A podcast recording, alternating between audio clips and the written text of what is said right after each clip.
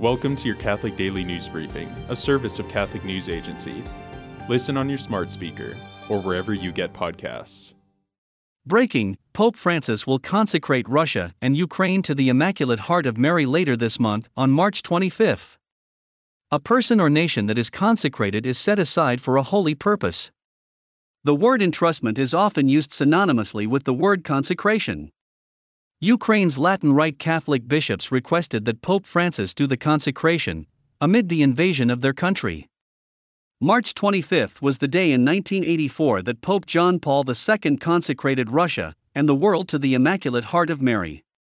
At the time of that first consecration, Ukraine and Russia were both parts of the Soviet Union. For more resources and in depth information about the consecration, check out CatholicNewsAgency.com. Today, the Church celebrates Saint Clement Hofbauer, an 18th and 19th century saint who oversaw the founding of many Redemptorist monasteries and who is the patron saint of Vienna, Austria. Thanks for joining us. For more, visit CatholicNewsAgency.com.